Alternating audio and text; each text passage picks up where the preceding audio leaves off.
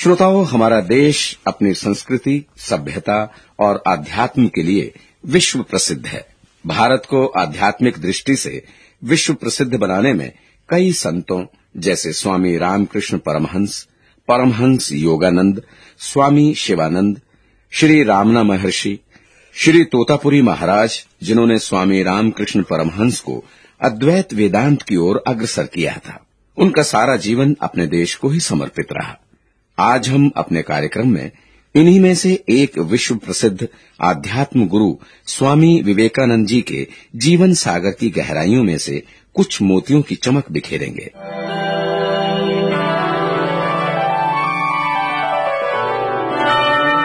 सत्य सत्यमेव जयते नानृतम सत्य नैव पंथा वितो देवयाना। सत्य की ही विजय होती है, मिथ्या की नहीं। सत्य के पथ पर चलते हुए ही इंसानों के लिए देवयान मार्ग को गति मिलती है। अर्थात, वो देवताओं समकक्ष प्रतिष्ठा पाते हैं। इसलिए वीरता से, धैर्य से आगे बढ़ो। एक दिन या एक साल में सिद्धि की आशा मत करो। उच्चतम आदर्श पर दृढ़ रहो, स्थिर रहो। स्वार्थ परता और ईर्ष्या से बचो।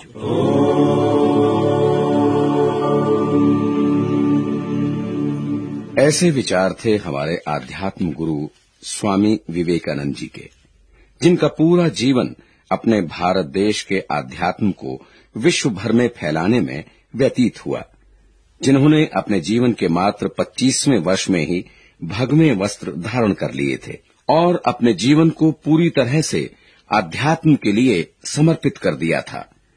स्वामी विवेकानंद जी के जन्म के समय और उनकी माता श्रीमती भुवनेश्वरी देवी की आध्यात्मिक प्रवृत्ति ने ही उनका भविष्य तय कर दिया था। ये बात 12 मई सन अठारह की है।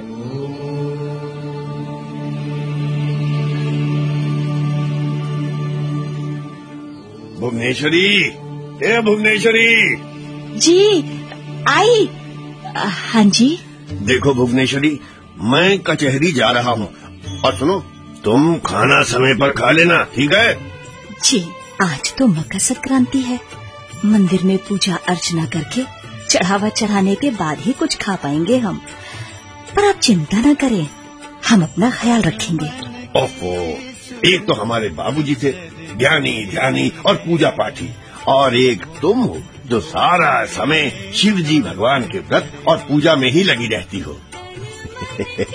देखो भुवनेश्वरी जिसका तन तुम्हारे साथ लगा हुआ है उस नन्ही जान को तो भूखा मत रखो। ठीक है। देखो भुवनेश्वरी आजकल में ही वो इस दुनिया में आने वाला है। वो क्या कहेगा कि उसकी माँ उसे हमेशा एक व्रत का व्रती खाना ही खिलाती थी है? हमने तो भगवान वीरेश्वर जी से उनके जैसे ही एक दिव्य और तेजोमयी संतान मांगी है जिससे हमारा कुल धन्य हो जाए। देख लेना।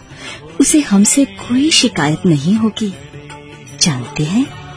हमें तो भगवान वीरेश्वर ने स्वप्न में दर्शन देकर मुझसे कहा कि भगवान स्वयं पुत्र रूप में हमारे घर जन्म लेंगे।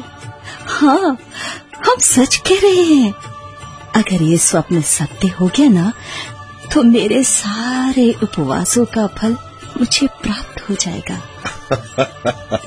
अच्छी बात है, अच्छी बात है। पर देखो भुवनेश्वरी खाना ज़रूर खा लेना। जी हो सके तो आज जल्दी आ जाइएगा। ठीक है हमें लग रहा है कि आज कहीं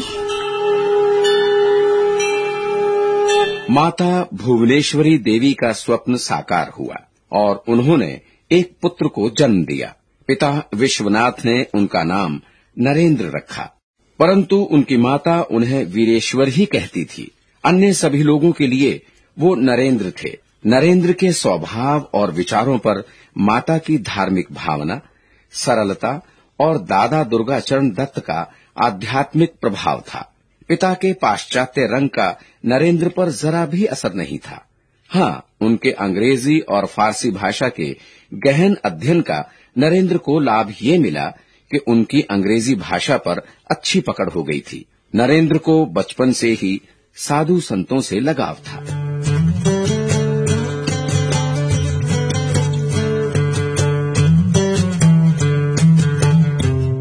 माँ माँ देखो देखो माँ मैं कैसा लग रहा हूँ? अरे बिल्कुल साधु लग रहे हो। मंगला ये क्या पहना दिया वीरेश्वर को? इसके कपड़े कहाँ हैं? मैं क्या करूँ बड़ी दी? हम तो नौकर ठहरे। आप माँ हैं आप ही समझाइए ना। कल भी बहुत जिद कर रहे थे। आज भी स्कूल से आते ही स्कूल के कपड़े उतारे और ये चादर ओढ़कर साधु बनकर खड़े हो गए। क्यों रे शैतान?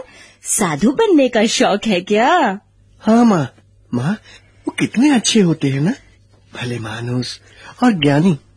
यहाँ यहाँ वहाँ कहीं भी चल पड़ते हैं भजन गाते हुए। राम राम जय राजा राम। राम राम माँ जय माँ साधु आ गए। अरे अरे अरे भाग मत भाग मत गिर जाएगा। पर मंगला तुम क्यों इसके पीछे भाग रही हो? अरे बड़ी थी नरेन का कोई भरोसा नहीं है कि ये साधु को कुछ भी दान में दे देगा। हाँ ये तो है। बड़ी दी ये देखो नरेन ने अपने तन पर लपेटी हुई एकमात्र चादर भी साधुओं को दे दी और खुद ऐसे ही वस्त्रहीन खड़ा है। पूरी तरह साधु है ये तो। ऐसा नहीं कि विवेकानंद का मन केवल दान दक्षिणा या धार्मिक कार्यों में ही था। वो पढ़ने में भी काफ़ी होशियार थे। शिक्षक के पढ़ाए पाठों को बहुत ही जल्दी याद कर लेते थे। वो स्कूल की किताबों के अलावा धर्म ग्रंथों को पढ़ते, उसमें लिखे श्लोकों के अर्थ को भली भांति समझते। स्वामी विवेकानंद ने बहुत सी धार्मिक पुस्तकें पढ़ी, बहुत से ग्रंथ पढ़े, पर उनके मन में एक प्रश्न सदैव बना रहा कि क्या ईश्वर को किसी ने देखा है? वो हर किसी से यही पूछते। यहाँ तक कि उन्होंने एक बार गुरु रविन्द्रनाथ टैगोर के पिता महान देवेंद्रनाथ टैगोर से भी पूछा। उनका उत्तर था कि अगर ईश्वर को देखना है तो किसी योगी की आँखों में देखो। लेकिन ये बात भी उनकी जिज्ञासा को शांत न कर पाई। एक बार उनके दोस्तों ने उन्हें स्वामी रामकृष्ण परमहंस जी से मिलवाया।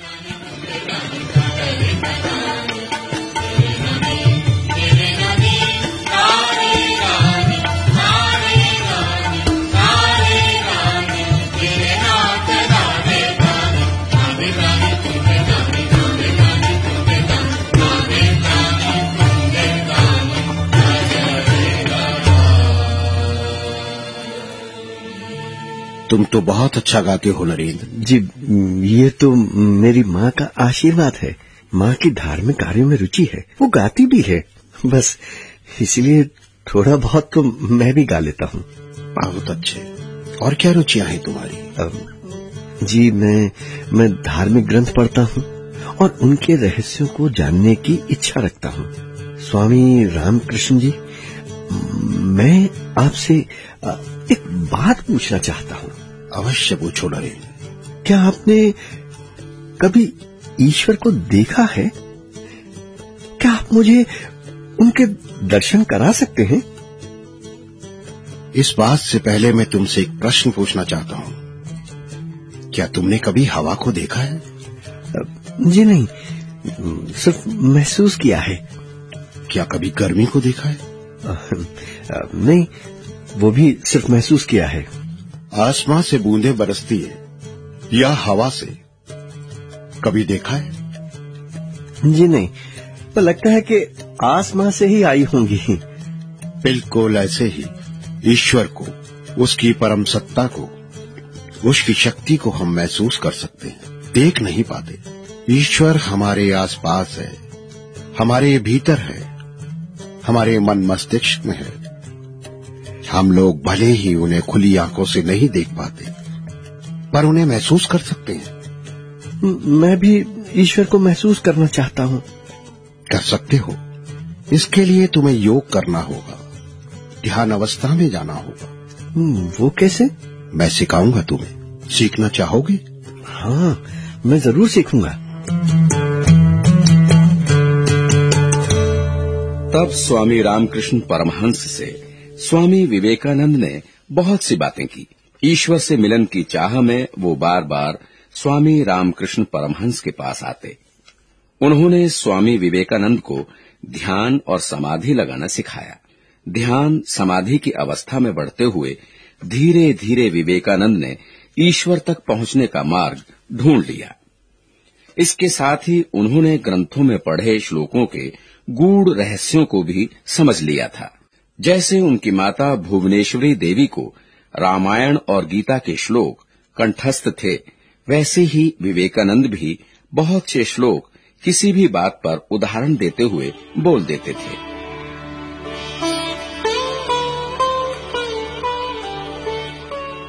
दीना ए दीना क्या तुमने मेरे दोस्त जगदीश को देखा है? हाँ वो पानी पीने कैंटीन की तरफ़ गया था। मैं वही जाकर देखता हूँ उसे।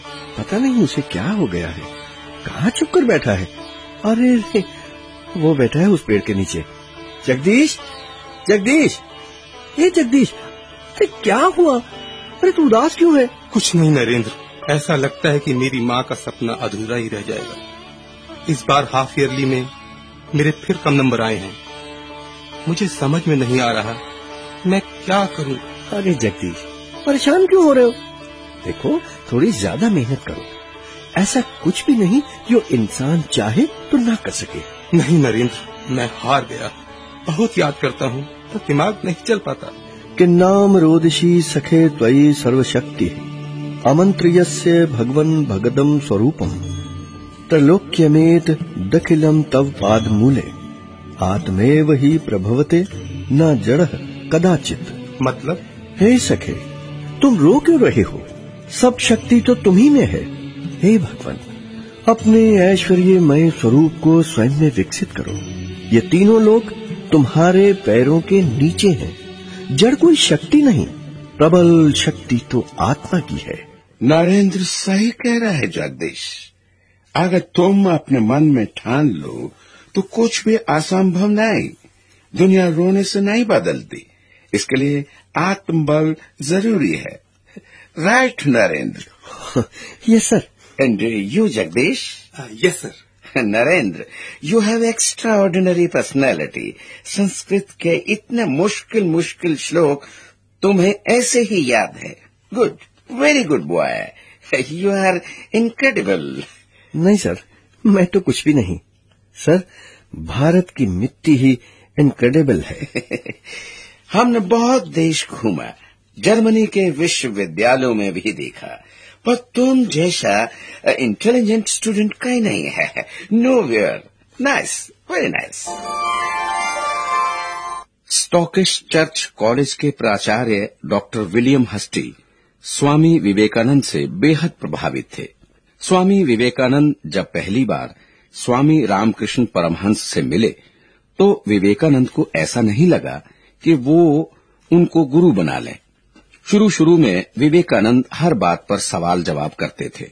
लेकिन जैसे जैसे वो स्वामी परमहंस के करीब से उनको जानने लगे, उनका विश्वास बढ़ता गया और वो उन्हें आध्यात्म गुरु मानने लगे। स्वामी विवेकानंद ने उनसे योग, ध्यान और समाधि की शिक्षा ली। स्वामी रामकृष्ण जी की सेवा उनका जीवन बन गया था। धीरे धीरे सभी धर्मों के आध्यात्म मार्गों का विश्लेषण कर ये जाना था कि रास्ते भले ही भिन्न हों, परंतु लक्ष्य एक ही है। उनका ये भी मानना था कि खाली पेट उपदेश नहीं भाते, इसलिए इंसान की सेवा ही परम धर्म है। गरीबों की सेवा ही प्रभु की सच्ची सेवा है। मात्र 25 वर्ष में ही उन्होंने सन्यासियों जैसे भगवे वस्त्र धारण कर लिए थे। गुरु रामकृष्ण परमहंस की मृत्यु के उपरांत वो समाज सेवा के लिए पूरी तरह से मोह मुक्त हो गए। उन्होंने भारत के कई तीर्थों की यात्रा की। मैं नहीं कहता कि मूर्ति पूजा मत करो। करो। पूजा तो मन के भाव है। वो तो इंसान की ईश्वर के प्रति आपकी श्रद्धा है, पर ईश्वर तो निर्गुण है। वो हर इंसान के भीतर विद्यमान है। भगवान श्री कृष्ण ने भी गीता में कहा है अहम क्रतुरहुम यज्ञ स्वदपहम हमोषधम, मंत्रो हम मेवाज्य महमग्निरहम हुतम। अर्थात क्रतु मैं हूँ, यज्ञ मैं हूँ, स्वधा मैं हूँ, औषधि मैं हूँ, मंत्र मैं हूँ, घृत मैं हूँ, अग्नि मैं हूँ और हवन रूप क्रिया भी मैं ही हूँ। जब सब कुछ ही ईश्वर के अधीन है तो चिंता किस बात की? सत्य पर चलो। माता पिता गुरुजनों की आज्ञा का पालन करो। सदा सत्य। मनुष्य जाति और अपने देश के पक्ष पर अटल रहोगे तो तुम संसार को हिला सकते हो। याद रखो, व्यक्ति और उसका जीवन ही शक्ति का स्रोत है। इसके सिवाय अन्य कुछ भी नहीं। लोग तुम्हारी स्तुति करें या निंदा करें। लक्ष्मी तुम्हारे ऊपर कृपालु हो या ना हो तुम्हारा देहांत आज हो या एक युग में, तुम न्याय पथ से कभी भी भ्रष्ट न होना। मनुष्य, पशु पक्षी हर जीव से प्रेम करो। उन पर दया दर्शाओ। अगर ईश्वर पर विश्वास है तो मानवता से, अपने देश से प्रेम करो। वो जहाँ भी जाते, दया, सहिष्णुता, धैर्य, विश्वास और आत्मबल बढ़ाने का संदेश देते। उनका कहना था कि देश की युवा पीढ़ी जब तक अपने देश के आध्यात्म और संस्कृति को उठाने के लिए आगे नहीं बढ़ेगी, तब तक हमारे देश के सही रूप को लोग पहचानेंगे नहीं। अब लोग उन्हें स्वामी विवेकानंद के नाम से ही जानने लगे थे। इस दौर में उन्होंने कई बड़ी बड़ी हस्तियों से मुलाकात की और वो लोग स्वामी विवेकानंद से बेहद प्रभावित थे। इसी दौरान उन्हें सूचना मिली कि शिकागो में विश्व धर्म सम्मेलन आयोजित होने जा रहा है। कुछ धार्मिक अनुयायियों ने उन्हें उस सम्मेलन में भाग लेने की सलाह दी। भारतीय संस्कृति और आध्यात्म के प्रकाश को विश्व में फैलाने का इससे बड़ा और कोई मौका नहीं होगा। यही सोचकर स्वामी विवेकानंद ने शिकागो के विश्व धर्म सम्मेलन में भाग लेने का फैसला लिया। वहाँ पहुँचने से पहले ही स्वामी जी की ख्याति के झंडे लहरा रहे थे। कुछ धार्मिक पाखंडियों ने अपनी तरफ़ से पूरी कोशिश की कि स्वामी जी को मंच पर न जाने दिया जाए। लेकिन ईश्वर की कृपा और स्वामी जी के चाहने वालों के दम पर स्वामी जी मंच पर आए और पूरे सम्मेलन की हवा का रुख ही बदल दिया।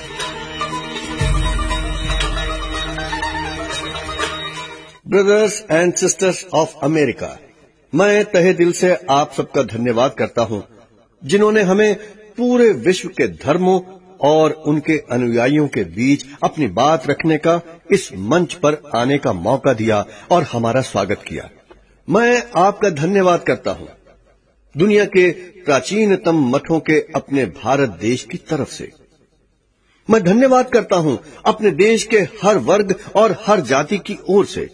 मैं धन्यवाद करता हूँ अपने लाखों भाइयों बहनों की तरफ़ से। मैं धन्यवाद करता हूँ इस मंच के डेलीगेट्स को जिन्होंने हर धर्म के लोगों को अपने विचार को रखने का मौका दिया। मैं गर्व का अनुभव करता हूँ कि ऐसे देश, ऐसे धर्म से ताल्लुक रखता हूँ जो सभी धर्मों को समान मान देता है। हमारा धर्म इतना उदार है कि हम किसी भी जाति के शरणार्थी को शरण देकर उसका पोषण करते हैं। मैं खुश नसीब हूँ कि हमारे धर्म ने जिस प्रकार सागर में विभिन्न प्रकार की विभिन्न दिशाओं से धाराएँ आकर मिलकर उसी में समाकर एकाकार हो जाती हैं, हमारा धर्म भी एक ऐसा ही सागर है। और इस विश्व धर्म सम्मेलन के एकमात्र भाषण ने स्वामी विवेकानंद को विश्व गुरु की उपाधि से सम्मानित कर दिया था। वो अमेरिका के जनमानस गुरु बन चुके थे। वहाँ उनके विचार सुनने और भारतीय आध्यात्म को जानने, समझने के लिए उनके कई शिष्य बन गए। स्वामी विवेकानंद कई महीनों तक अमेरिका और अन्य देशों में आध्यात्म का प्रचार करते रहे। अब वो विश्व के आध्यात्म गुरु बन चुके थे। इसके बाद जब स्वामी विवेकानंद भारत लौटे तो उनका कहना था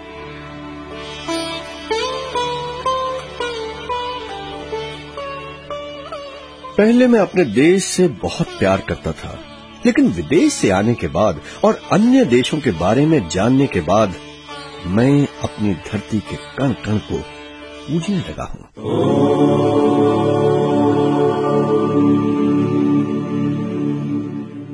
स्वामी विवेकानंद ने लोगों को अपने शब्दों की शक्ति से भी बांधा, उनमें नवजीवन का संचार किया, उन्हें आगे बढ़ने के लिए प्रेरित किया।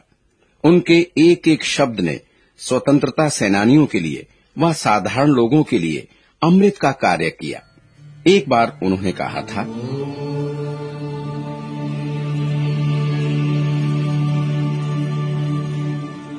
तीन वस्तुएँ हर इंसान को तथा हर देश को महान बनाती हैं।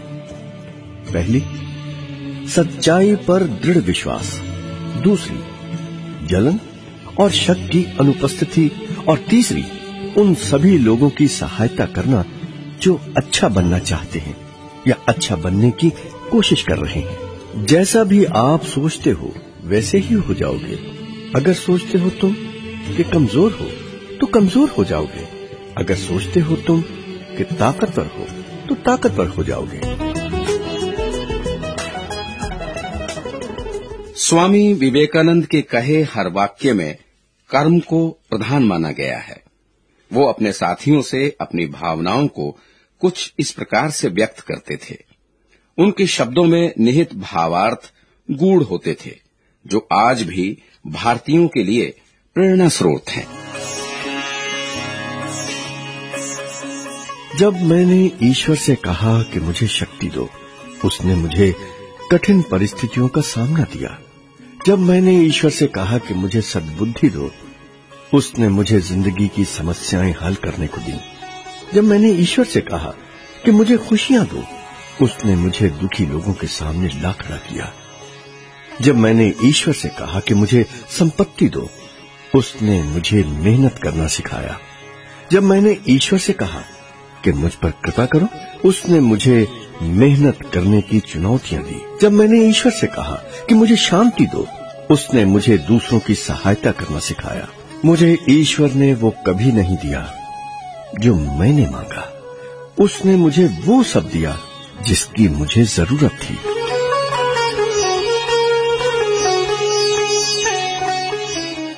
भारत के मूल दर्शन को, विज्ञान और आध्यात्म को तर्क और आस्था के मूल तत्वों की कसौटी पर कसते हुए आधुनिकता के साथ सामंजस्य स्थापित किया। स्वामी विवेकानंद ने वेदांत को जीवन दर्शन के रूप में न मानकर उसे मानवता के धर्म के रूप में लोगों के समक्ष उपस्थित किया। उनका कहना था, किसी भी बात से तुम उत्साहहीन न हो। जब तक ईश्वर की कृपा हमारे ऊपर है कौन इस पृथ्वी पर हमारी उपेक्षा कर सकता है? यदि तुम अपनी अंतिम सांस भी ले रहे हो तो किसी से भी न डरना। सिंह की शूरता और पुष्प की कोमलता के साथ काम करते रहो। आध्यात्मिक गुरु स्वामी विवेकानंद जी सच में दिल से सिंह की तरह वीर और वाणी में पुष्प की कोमलता लिए हुए थे। उनके बारे में महात्मा गांधी जी ने भी कहा था कि स्वामी विवेकानंद के कार्यों और विचारों को जानने के बाद मैं अपने भारत देश को कई हज़ार गुना अधिक प्रेम करने लगा हूँ। श्री जवाहरलाल नेहरू जी ने भी कहा था कि उनके जीवन से मेरी पीढ़ियों को प्रेरणा मिलेगी। 4 जुलाई 1902 की बात है। बेलूर मठ में उनके गुरु भाई स्वामी प्रेमानंद जी उनके साथ बैठे थे। प्रेमानंद जी जानते हैं जब भी मैंने ईश्वर से कहा कि मुझे खुशी चाहिए तो उन्होंने क्या किया? क्या विवेकानंद? उन्होंने मुझे दुखी लोगों के सामने लाकर खड़ा कर दिया। ताकि मैं उन्हें खुश करके अपनी खुशी उनके चेहरे पर महसूस कर सकूँ। अच्छा तुमने कभी भगवान से शांति नहीं मांगी? मांगी है ना? तभी तो उसने मुझे शक्ति दी कि मैं लोगों की सहायता कर सकूँ। और मेरा मन शांत हो सके। जानते हो ईश्वर वो नहीं देता है जो कभी हम चाहते हैं। वो हमें वो सब कुछ देता है जिसकी हमें ज़रूरत है। आज हमारे देश को आत्मबल सही मार्गदर्शन और स्वयं को पहचानने की ज़रूरत है। देखो प्रेमानंद जी अगर मैं ना भी रहूँ तो तुम लोग ये कार्य करोगे ना? कैसी बातें कर रहे हो विवेकानंद जी? ऐसे ही बस मन चाहा तो बोल दिया। अच्छा मैं ध्यान में बैठने लगा हूँ। ठीक है हम तब तक जागे रहेंगे।